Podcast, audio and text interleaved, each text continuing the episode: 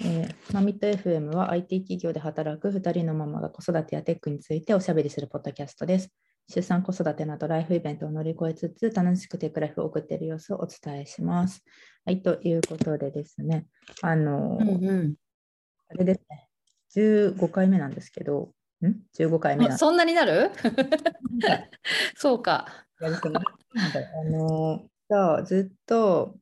えー、と2週間おきにやってましたが、えー先週がねゴールデンウィークだったんで。うんうんね。長い休みを取りました、私も。ね。あ休みました、うん。あの2と6は。あの休みました、もちろん。ね。でもなんかすごいね、とさすがに1週間、なんか10日ぐらい休んだんだけど、そうするとなんかこ結構心に余裕ができて、うん。なんか子供とのね、なんかコミュニケーションもなんなんていうかスムーズに取れて、すごい良かった。あ、こんくらい休まなきゃダメだなって思った。う ん必要ですよね休みはいね。や、そう、うん、なんかやっぱ3日ぐらい休んでも結構なんかせわしなく過ぎていくけれども、うんなんか10日ぐらい、あ、まだ何日もあるやって思う中でこう休むと、なんか心にゆとりが出て、こう、うんうん言葉とかもなんか柔らかくなるし、すごい。余裕がないせこせこしなくて、そう、余裕が出てよかったです。ただあのあれですよね。ゴールデンウィークほら我々は別に2と6休めば残念10連休だみたいな感じだけどここでまたほら小学生問題が出てこないですか？小学生の学校休みました、げ。休んでないよ、その日は生かした。だからまあそうそう。親的にはうんあの、うんそうだからそこの2と6のところは、まあ、保育園もゆるっとちょっと短い時間で行かせてもうフリータイムみたいな感じで私も超嬉しかったんですけどうんうん、そうだよね。そう、2, 2と6、月と金がね、平日だったじゃないですか。だからそこは、まあちょっと子供たちをだ出して、あ、マジはいはい。の、ちょっとその本業以外のもう山積してたいろんなね、細かい。があったのね。うんうん。わかる。すごい充実感がもう半端ないみたいな感じでしたね。やばいよね。いや、そうそう、なんか、何やってたかは具体的にもはや覚えてはいないけど、でもなんか、こう、あ、後回しでいいやみたいになってたタスクを、ちょっとそこでね、なんかいろいろこうこなしたりみたいな。私の場合はその山積みなタスクというよりかは、なんか、まあちょっと手が空いたらやろうかなみたいなこととかを結構こう片付けたりして、なんかすごい有意義な時間だったですね。いつかやる、そのうちやる みたいな、後でそうそうそうそうそうそう。ああちょこちょこ本読んだりとかもできたし、うんうん。そうまあ、そういうのがあってこそのその、ね、3連休とかになるともう子供とのねすごく余裕を持った あのだから親本当に。大事っすよねっていうね。いや、ほんとそう。だから、そう、子供がなんかこう、きおとん？火曜日からい今までずっと送って迎えに行ってってやってたんだけど、うんなんか火曜日から自分で帰ってくるって言って帰ってくるようになって、なんかそういうのも、あ、やっぱちょっと私にきっと余裕がちょっとあって、うんなんか彼的にもなんか安心感があったからかなとか、なんかいろいろ考えながら、でもやっぱ大事だなっていう、こう親の心の余裕はやっぱ子供にすごく影響するだろうなっていうのを考えてました。本当に 本当にね頭では分かってるんですけどねちょっと日々、あの暴殺されてると夜とか超もういや、そうそう。ご飯こっちもなんかね子供にはほらゲームとかご飯食べてる時やめなさいとか言いながらめっちゃ私スマホ超うわーってなんかこうめっちゃしながら食べてるみたいな なんかそんな状態が。そうそう、言ってることとやってることがね、そ うちぐはぐになることあるよね。やっぱそう、こっちはタスクなんだと思っても子供にはそれは分かんないから。仕事だからさとか言ってちょっとマジそうそうそうそうそうこれ超だダメなやつだわみたいな感じにないるわかるわかる。ねうんうん。うんまあでも、そんな中でやっぱね、なんか、ゴールデンウィーク明けてちょっと、あーこれ、いや、仕事できるかなと思ったけど、まあ意外とエンジンかかりましたね。うん、そうですよね。うんしかもまあみんなほら全員10連休みたいな感じじゃないですか。もうあまあ確かにね、結構周りも多くね、そんな感じだったからね。最初はなんか小学生いるからどうせなんかあの何？旅行みたいな行けないしその長期のね行けうんない、いいと思ってようかなと思ったんですけど、まあうん結構みんなほぼほぼいない誰もいないみたいな状態なんでさすがうんに、うん。えまあ有給もねあの余りまくってるんで、うん。はいはいね。思い切って取ったらねそうよ、がっつり。あ。ほら、そう復帰しばっかだっていくってそうそうそう、だから結局私1週間ぐらいしか、1週間ちょいか、働いて、また大型連休うんうん。みたいな感じだったから、そうだね、そうだね。働こうかなとか思いつつも、まあまあ、やっぱり取ってよかったですね、休みはね。うんうん。やっぱね、やっぱ子供もいるから、ね、子供のこうリズムもあるし、うん、そこにね、わたまあ、アジャストする期間としては一番すごい良かったね、連休は。そうですね。そうですうんね。、新しい新新生活にアジャストできたかなって思った。うん そうしかも早速あれだったんですね、1週間行ったら、やっぱりで案の定、一番下の子がね、あの発熱してね、1週間。ああ、そう、大変だね。そう、んん。1週間行って、1週間、あ、1週間行っててから、あれか、奈良市保育がわあの前半あって、で、まあ、はいはい後半からはフル,、フルタイムで あのい。うんうん。保育園応援したわけですけど、フルタイム登園1週目でやられて、2週わ目が、あ あのおお熱みたいな感じになり、で、はいはい。私も、まあ、あの、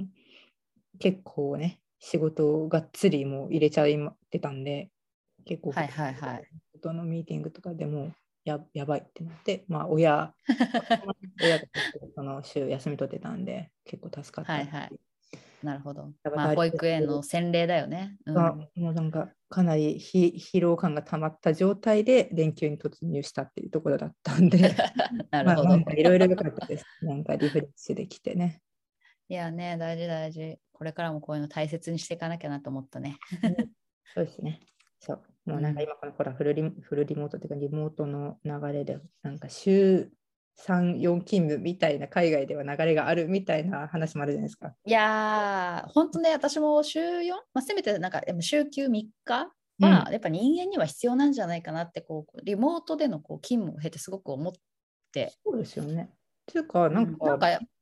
期待できるというか、なんか最近聞いたのが、あえっと、うんうん通勤で往復、今まで今通勤、往復2時間かかってたとするじゃないですか。で、まあ、例えば女性の場合だとこうメイクの時間とか、まあ、ん男性もあると思いますけど、身だしなみを整える時間みたいなのを含めて、トータル、まあ、うんうん。うん3時間だとするじゃないですか。で、それを、あのまあ、1年間営業日やってるとすると、なんか3ヶ月分、トータルでなんか3ヶ月分あるらしいんですよ。信じられないね、それ。その時間だと3ヶ月分実はあるっていう話を聞いて、うんうんうん、それ別に週4でよくないみたいな感じじゃないですか、そうなったら。本当だよ。ていうね、ところにみんながこう気づき出してきて、なんかこう、うん全員の人人類のこう、なんか QOL が上が上が底上げされるきっかけにもなるよなみたいな。いや、本当だからなんか、やっぱ働きすぎっていうか、なんか、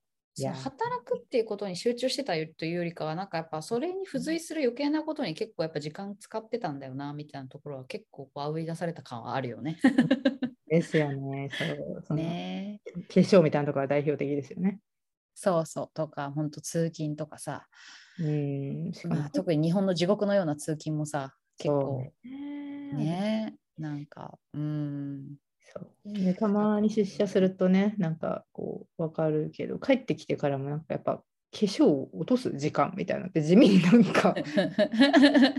夜の一応なんかね子供わちゃわちゃ忙しい時、うん。なんかその時間そう今まで全く気にならなかった当然のように存在していたそのむ無駄なというか時間がですね、はいはい。いいじゃんっていう発想に変わるって結構でかいですよね。そう、でもなんかその化粧一つとってもさ、こう義務で、まあ、変な話、義務的な感じでやってたのわけじゃない？でもなんか、こう、なんか化粧をするタイミングっていうのが、なんか私私の中で特別になったよね。だから、あ、今日はちょっとなんか、自分のリフレッシュのためにこう出かけていくから綺麗にしようかなみたいななんかもうちょっとなんかこうポジティブ。なんか今まではなんかどんだけ早く化粧を終わらせるかみたいな。うん。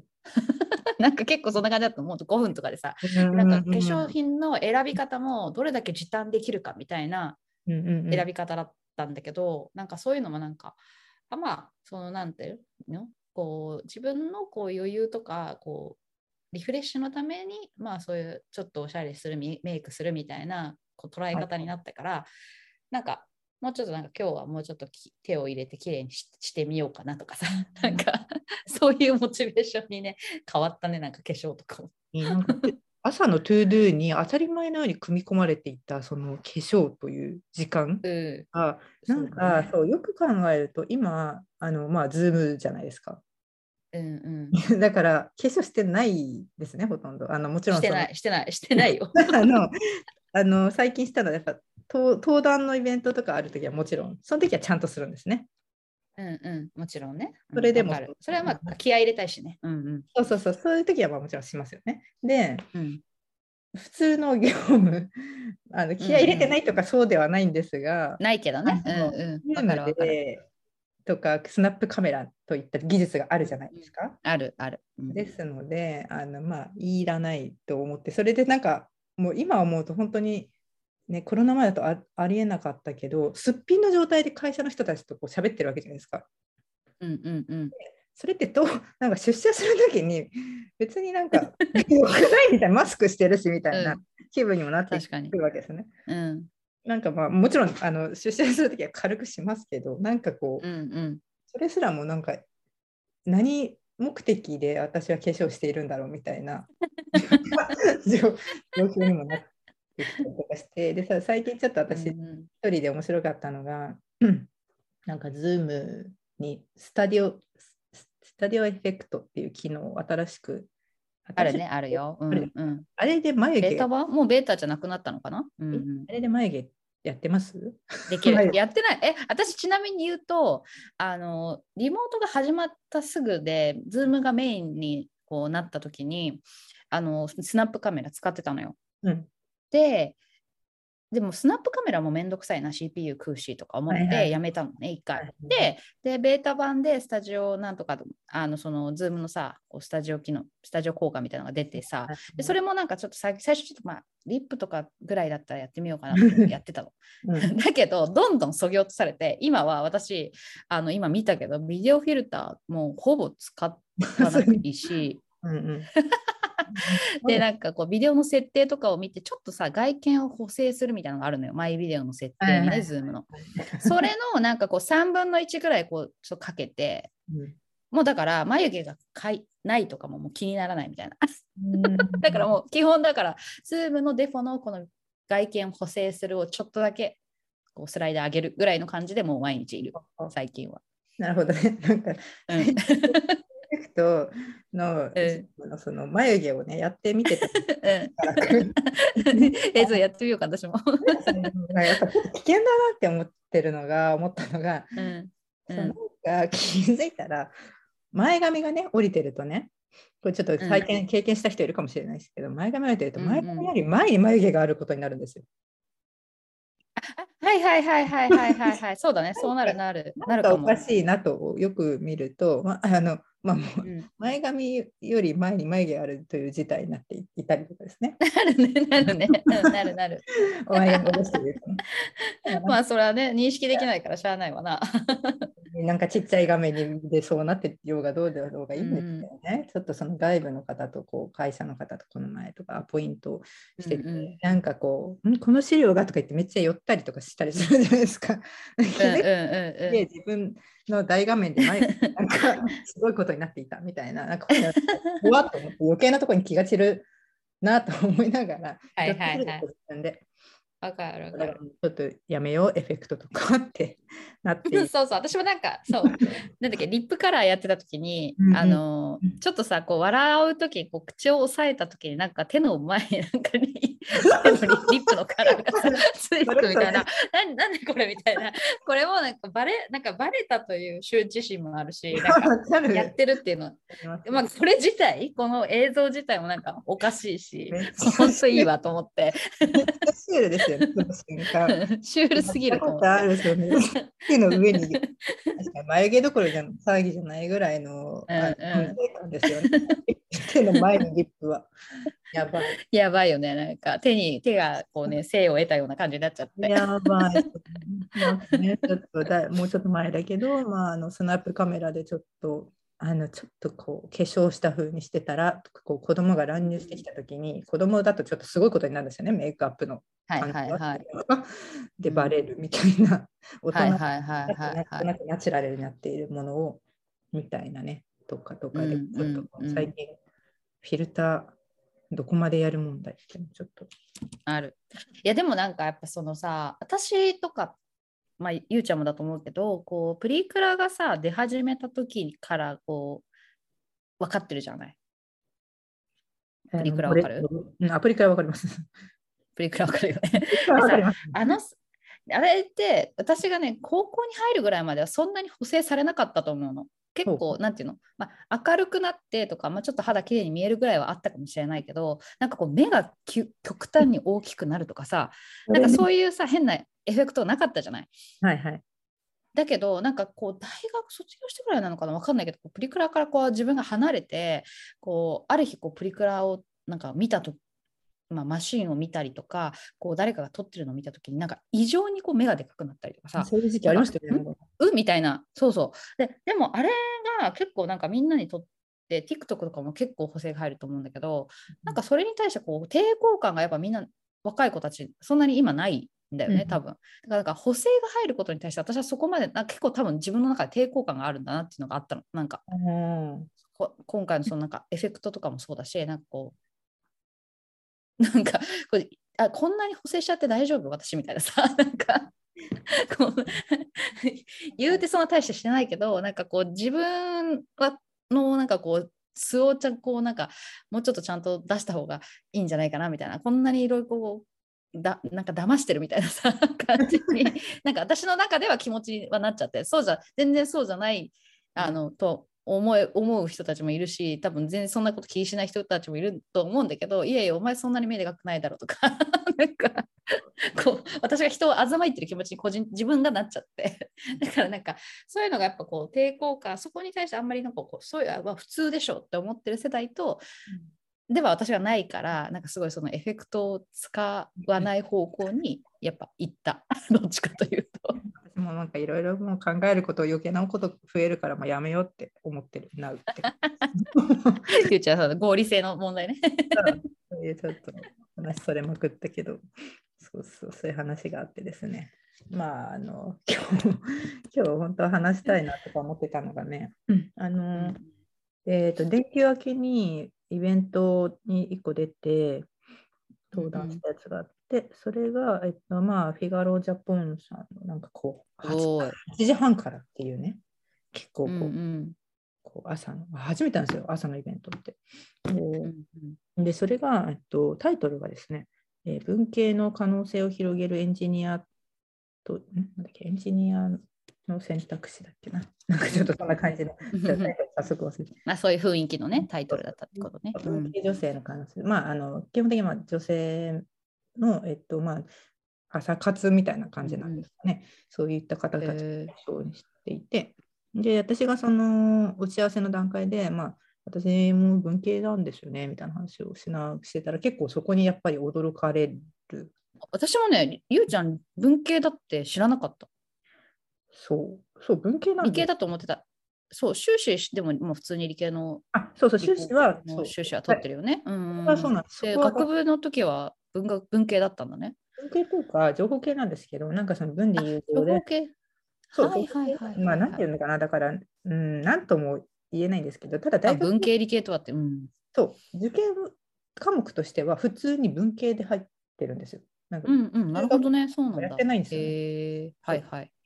まあそういう意味で私は文系でで、半分半分なんですよね。半分文系の人がいて、半分理系の人がいて。うんうんだからそういう意味では、本当にガチのコンピューターサイエンスって言われる学部よりかは、なんかちょっと、もうちょっとなんかマルチメディアの情報とか、そのウェブサイトを作るとか、そういった、えっと、せ制作みたいな授業も結構あったから、もしかしたらその純粋な、なんだろう、CS 学部っていうところよりは緩いのだろうけれども、えっとまあ、とりあえず文系で入ってるっていうところに結構実は今まで全然意識してなかったんですけど、うんうんうん引きがあるんではなかろうかという感じで、うんうんそういうタイトルになったようなんですよね、どううやら。なるほどね。あそう。そしたらなんだか本当に案の定というか、かなりその文系なのにエンジニアみたいなところに興味がある人が多かったみたいで、えすごいですね。さすがそのフィガロ・ジャポンさんのイベントだけあって、朝のそんな平日の朝の時間なのにリアルタイムでも100人前後とかいるみたいなアーカイブも出る。かなりなんかやっぱすごいり集客すごくて、で、まあ、うんうんそうでだからその、ちょっと今日テテーマとして、なんか松井さんも文系ですよもんね、思いっきり。文系だった。うん。なんか、なんなんか暗黙の了解として、こう、ミッツエンジニアのこうに来てくれる方もそうなんですけど、うん、必ず、あの、どこ行ってミッツエンジニア以外でもそうですけど、どこ行っても文系なんですけど、エンジニアできるんですかっていう質問が必ず来るわけですよね。はいはいはいはいそ。こに対して、まあ、私文系ですしとか、周りで文系の人いっぱいいますしとか、でもちろんそれってエンジニアって言っても、まあ、種類たくさんあるわけで、私が言ってるのは、まあ、あのウェブ系の企業の、まあ、ソフトウェアエンジニア、アプリケーションを書くエンジニアなので、あのできます、できますというか、あのうんうんそんななんか数学、まあ、世則演算はできないとまずいかもしれないですけど、あのそんなものすごい数学の専門的なあの知識が必要かって言われると、まあ、実にそうではない。でもむむしろそのコンピューターサイエンスと言われるそのなんか知識みたいなところ、CPU はどうやって動いているか。コンピューターはどうやって動いているとか、ネットワーク、まあ、インターネットはどのようにあのして通通信されているか、そのレイヤーがあってね、みたいな物理のレイヤーがあうんって、プロトコルっていうのが、なんか用語を覚えるみたいな、わかんないけど、受験勉強みたいな、なんかそういった知識みたいなのはすごい必要だと思うんですよね。うんうんうんうん実際そのアプリエンジニアとして、まあ、唯一なんか計算、計算っていうかなんか出てくるかなとか思うのは、計算量とかをまあ考えるときに、まあ、例えばレディースっていうそのストレージを使いたいです、なんかデータベースのね、みたいなものがあるんですけど、レディースってストレージ使いたいですとかなったときに、どうどうやってこう、ストア、データをストアするとか、どうやってデータを取るかっていう、なんかいろんなこうメソッドがあるんですけど、であのストレージをタイプとかもあるんですけど、それやるときに、まあ、計算量っていうのが書いてあるわけですよね、そのレディースのうん時。うん。だから、なんかその、いあのなんだろうデータ量がすごい増えると、増えた場合にあのこう取得しようとするとめっちゃ時間がかかるよっていうのが、計はいはいはい。算量でオオーダーなんとかっていうふうに書いてあったりするんですね、ログにインみたいに書いてある。だからそうんこは唯一なんかちょっと数学でやったかなみたいな。ただそれだってあの計算量とか言ってその場で調べればいくらでも出てくるわけなので、まあ、正直その,、やってるアプリエンジニアの話で私全然数学得意でも何でもないので、あのできるできないとかって結構関係ないんですよね、実際は。うんうん。もちろんそれがもうちょっとマシン、なんかその機械学習とか AI とかデータサイエンティストよりのもうちょっとその、えっと、レイレイヤー、うんうんハードウェアを扱うエンジニアとかだったら、なんかまた全然ね、もしかしたら、すうんもうちょっと数学に長けてる方がいいとかあるかもしれないんですけど、そ確かに。うんうんうんういった話をね、しょっちゅうしてるわけなんですよ。はいはいはいはいはい。ま、そう、だからなんか本当に、あの、なんかそうね。これでもやってみないときっとその文系じゃないとでき、文系だとできないんだなっていう、なんか多分その技術のこう、どういう技術があってとか、なんかそれが想像できないと確かになんか文系だとエンジニアってできなさそうだなっていう、なんか思ってしまうのはなんか理解できるよなってそうなんですよなんとなく思,、思うね。なんか私もなんか基本的にはなんかた私の中でエンジニアか私文系だしなって思ったなっていうのはあったのよ。なんかその自分がこうインフラエンジニアになるっていう風になった時に、私がやってたのはもともと例えばその大学時代に CSS とか HTML が触ってたんだよね。はい。だからまあ、なんとなくそういうさ、なんか、例えばドムだったりとか、なんかまあ、なんかそういう概念みたいなとことかは、なんとなく理解はできていたとは思うんだけど、じゃあなんか自分がインフラのエンジニアをやるって言った時になんか何をやるのかみたいな具体的なイメージみたいなのがあんまりその時にはなかったから、いや、私文系だけどそういうのできるのかなみたいなのはなんとなく思ってたんだよ。で、ただなんか、その、何なんだろうな、なんか私の中ではその理系の習ってる理系に行ってる人のその論理的思考っていうのと文系の人たちの論理的いう論理的思考っていうのになんとなく雰囲気だけど違いがあるんじゃないかなって多分思ってた。なんかななんとなくこう文系のと理系っていうのをこう隔てるものっていうのがを考えた時にやっぱりそのそのロジカルっていうにものをこう考えていくみたいなことに対してのこう弱みみたいなのがなんとなく文系の中にはあるような気がしてたのよ。うんうんなんかなんか結構そこが私の中でのハードル一つ大きい大きいところではあってなんかこうそれがなんかまあいわゆる数学に紐づいているような気はしてたなんとなく。うん、ロジカル。その例えばこう、うん、そうロジカルに例えばなんかものをこう証明でこう解いていくみたいなさその数学でそういう、まあ、あるじゃんそういうのがあったりとかこうなんか事象みたいなのをこう数式で考えるみたいなうんなんかそういうそういうの多分なんかその、まあ、数学的論理思考みたいなところがなんかきっとあるんだろうなって思っててなんか私はやっぱそこをなんかこう勉強してきてないみたいなのが結構なんかハードルとしてなんか私の中ではやっぱあったな。でただ、まあ、実際やってみた時には、まあ、実際なんかそのさっき言ってたみたいな知識とかまあその作作業って言ったらおかしいけど、まあ、何をやるかみたいなところさえ理解すればできることっていうのもエンジニアはまああるんだなっていうのがやっぱ理解として進んだから、うんまあでなんか文系であってもできるエンジニアリングっていうのはあるなっていうふうにはやっぱ思今も思ってはいる。ただなんか例えば機械学習とかさねその本当にこうコンピューターファイルシステムを例えば作りますとかはいはい。なんかこうコンピューターサイエンスのこう深い知識がないとできないその技術的なものっていうのはやっぱりあるからはいそれそうなってきた時にはやっぱりその数学的な素養っていうのがすごく必要になってくるよねっていうやっぱそのエンジニアリングの領域もあるじゃんなんか。そうなんですよね。なんか、ん低レイヤーっていうか、そのライブラリー、本当にマシンのなんかライブラリーを作る、うん基盤を作るみたいな人たちは、やっぱり、うん、すごいなって。そうそうなんだ。だよね。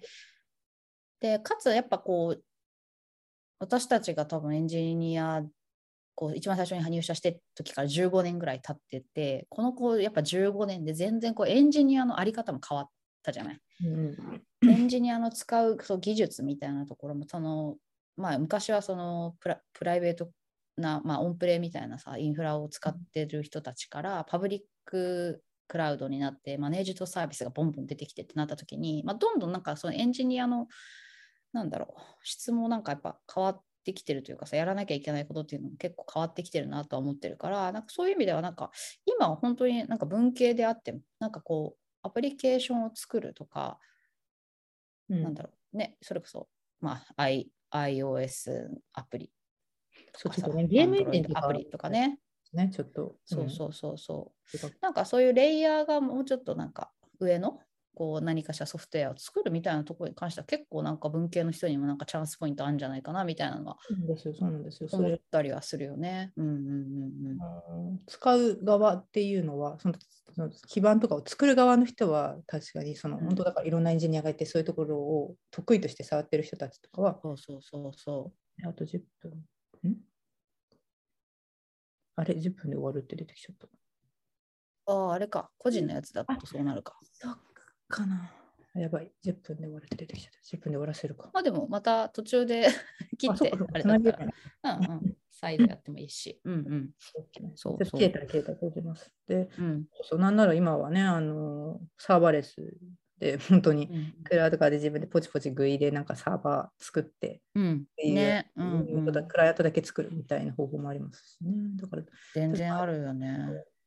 てる。で、そうそう、それでなんかその文系理系について何か思う節があればみたいな質問、事前質問があったんですけど、ちょっと思う節かと思って、ちょっと調べたりして、でなんかその、はい文系理系っていうのがそもそもそのなんか日本だけなのか、なんか海外ではあのそんな分け方ないのかみたいな議論が耳にしたことあったんで、それ何だろうと思ってはいはいはいはいはい。けど、まあなんか結論、まあ、海外って言ってもまあいろいろあると思いますけど、まあ、アメリカとか別にないとかじゃなくて、コンピューターサイエンスとあのあなんだ人人文？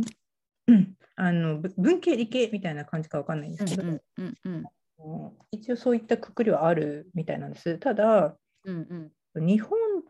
の、えっと、カルチャーとしてすごくそのあアイデンティティとして組み込まれすぎているみたいな、えっと、記事を見たんですよね。例えばえ、なるほどねもうなんか。こう小高校の時に私は文系、私は理系だってなるじゃないですか。わけではいはいはいはいはい。それで、そうするともう一生涯ずっと文系なんで私っていうのがつきまとうわけじゃないですか。わかります？なんかすっごいそのワード出るじゃないですか、人生においてっていうの確かになとうんうん思って。うんうんあそうそうだ、えっ、と、えっ、とですね海、海外ってどこって書いてあるんですけど、大学では、えっ、と、自然科学っていうのと人文社会科学を2つの文化に分ける発想があるのは、英語圏やドイツ圏、フランス圏でもそうですと。うんうんうんえーなんだけど、海外では日本のように断絶が深くありませんって書いてありますね。だからうん日本ではまあ入試大学入試の時に文系、理系って分かれたまんまでもずっとそこに行く。あのもううんその道に進むけど、まあ、海外では分かれてても越境する仕組みがありますと。海外では文系、理系というとそこまで区別がないわけだが、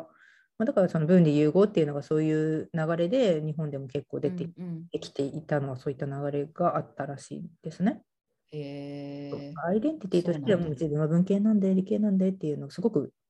そのい絞っちゃうんですよ。縛っちゃうらしいんですよ。自分を選択。なんだろうね、なんかやっぱその、あれなのかな、専門性を結構こう、なんだろう、なんだ、深い専門性をこう、利極化させることでなんか持たそうみたいな、なんかあ流れがあったのかね、昔ね。なんかわかんないけど。流れがあったからこそ多分本当我々が多分大学受けるみたいな時にまさに私よくこの話してますけどちょうどなんかこう横文字のなんだかよくわからないうん自分で融合のなんかメディアなんとかとかコミュニケーションとかなんか国際あのメディアコミュニケーションネットワークあのインターネットなんとかみたいななんかそういう横文字が結構流行りだしたみたいな、はいはいはいはい。あちなみに松井さんって何学部なんですか？私ですか、文学部です。あそうですよね。いやー、これはね、夢のある話ですよ。文学部からインフラエンジニアですよね。キャリア。そうだね。うん。まあでもやっぱりなんかそうだね、まあそのインフラエンジニア、当時ね、2007年私入社したけど、その当時のやっぱインフラエンジニア、この前ちょっとちょうど社内でまあインタビューを、インフラのまあ歴史みたいなところでインタビューをちょっとする機会があって、でまあその自分がこう入社した時期のインフラエンジニアって何やってたかねみたいなのを振り返る機会があったんだけど、やっぱ全然違うんだよね。今って割とそのなんかこうパブリック、オンプレ、プライベートクラウド、まあいろいろ含めて、ど。どうこうインフラを構築、設計して構築して、まあどうこう効率的にそれを使ったりとかするかとか、まあもちろんインフラエンジニアでもあってもバンバンコード書くしみたいな感じじゃない、今って。でもなんか当時ってわ私のやってたのって、やっぱりそのこうサーバーをラッキングして、あのまあ、 PXE boot して、 Kickstart して OS をインストールしてみたいなさ、なんかそういう結構物理作業も多いし、で、ミドルウェアを入れて、で、そのミドルウェアの設定をして、ネットワークの設定をしてとかさ、結構そういう、まあ、変だし、作業っぽいこともすごくたくさんあったのよ、やっぱりインフラエンジニア自体が。そうですね。だから逆に言うとこうなやることっていうことをまあ覚えてレイヤー1み1ではないのかな？まあまあでもレイヤー1なのかな？まあそういうこうやることを覚えてこうなんか体にこう染み込ませてしまえばできることみたいなのがやっぱ当時はやっぱりインフルエンジニアもすごくあったからなんか全然やっぱ今のなんかインフラエンジニアとはまあ多分違ったしだからその私もなんかチャレンジできたところは多少やっぱあったなっていうのはある。うん。でもそのそういう作業だっていうのをこう入社の時に知ってたのはすごいですよね。知ってたそういうことは知ってなかったよ。まあし知らなかった。いける？知らなかったけど、まあ意外と私、まあそうだね。なんか、まあなんか作ることがやりたいなって思ったから、なんとなく行っちゃったね、そっちにね。作ね作りたいなっていう。うん。総合職意外とそういうでも総合職うんそう。うんそう、なんかね、なんかササービスのプロデューサーとかディレクターとかやりたいなみたいな、ほえーって考えてたから、へえいやーそうだね。結構いいそうあのそういうエピソードっていうのが実は結構よ良いんだなっていうのはもうこういういろんな活動してうんうん最近、そう自分のエピソードなんて別に人に話すものでもないと思ってたんですけどずっと。なんかうんうんうん。文系なんだけどエンジニアやってるよソフトエンジニア普通にやってますよっていうのは結構いろんな人が興味あって。えー。なんかあ文文系だけどできるんだ みたいな、だからそのだけどっていうのももうちょっと変えて変えないとって感じですけど、まあ、うん、夢のある話なんだなっていうのを思ったっていう。あそうだね、そうだね。でも多分、もっともっとこれからその、まあ、まあ、もちろん日本の中ですよね、なんか理系理系文系がこう必要以上にこう、なんか二極化されるような状態みたいなのが緩和されてほしいなってのもあるけど、うんうん。でもなんかよりなんかもっとなんか技術がこう発展してきてなんかできることをなんかこう自分が理解ししなきゃいけないことみたいなのがこう隠蔽されることがすごい増えるじゃん。なんかこう、まあ、ブラックボックスがやっぱ増えていくじゃない。でもまあそれはまあ悪い側面もあるんだけど、まあ、逆に言うとなんかこう自分たちが技術を扱いやすいようにこう世の中が変わってきてるっていう側面もあるから、うん、なんかこうこれとこれとこれとこれを組み合わせることによってこういうサービスが生まれるんじゃないかみたいなそのなんか発想みたいなのがこうエンジニアリングでもなんか今後なんか必要とされてくるしそれに対してこう技術をこう使うことみたいなのがもうちょっとハードルが下がる世の中が出てくるんじゃないかなみたいな、うん、なんとなく私の中でイメージがあるから逆になんかこれからもっとなんかこう、まあ、いわゆる文系って言われる人たちもなんかサービスを作ったりとか、まあ、そういうことにこう手を出しやすい世の中になってくるんじゃないかなってなんとなく私の中では思ってるんだけど。それはそのコーディングとかしてる限りではなんか、うん。うん、ここで文系とか理系って考えたことも全くないんですよねっていう話で、ちょっと時間がですね、これ一回終わりそうなんで、一旦切りますね、ここで。ちょっと終わっちゃいそうなんですけど、切りがいいところで一旦いきます。うん、お And now, a short commercial break. エンジニアの採用にお困りではないですか？候補者とのマッチ率を高めたい、辞退率を下げたいという課題がある場合、ポッドキャストの活用がおすすめです。音声だからこそ伝えられる深い情報で、候補者の興味・関心を高めることができます。ピトプでは企業の採用広報に役立つポッドキャスト作りをサポートしています。気になる方はカタカナでピーとパと検索し X またはホームページのお問い合わせよりご連絡ください。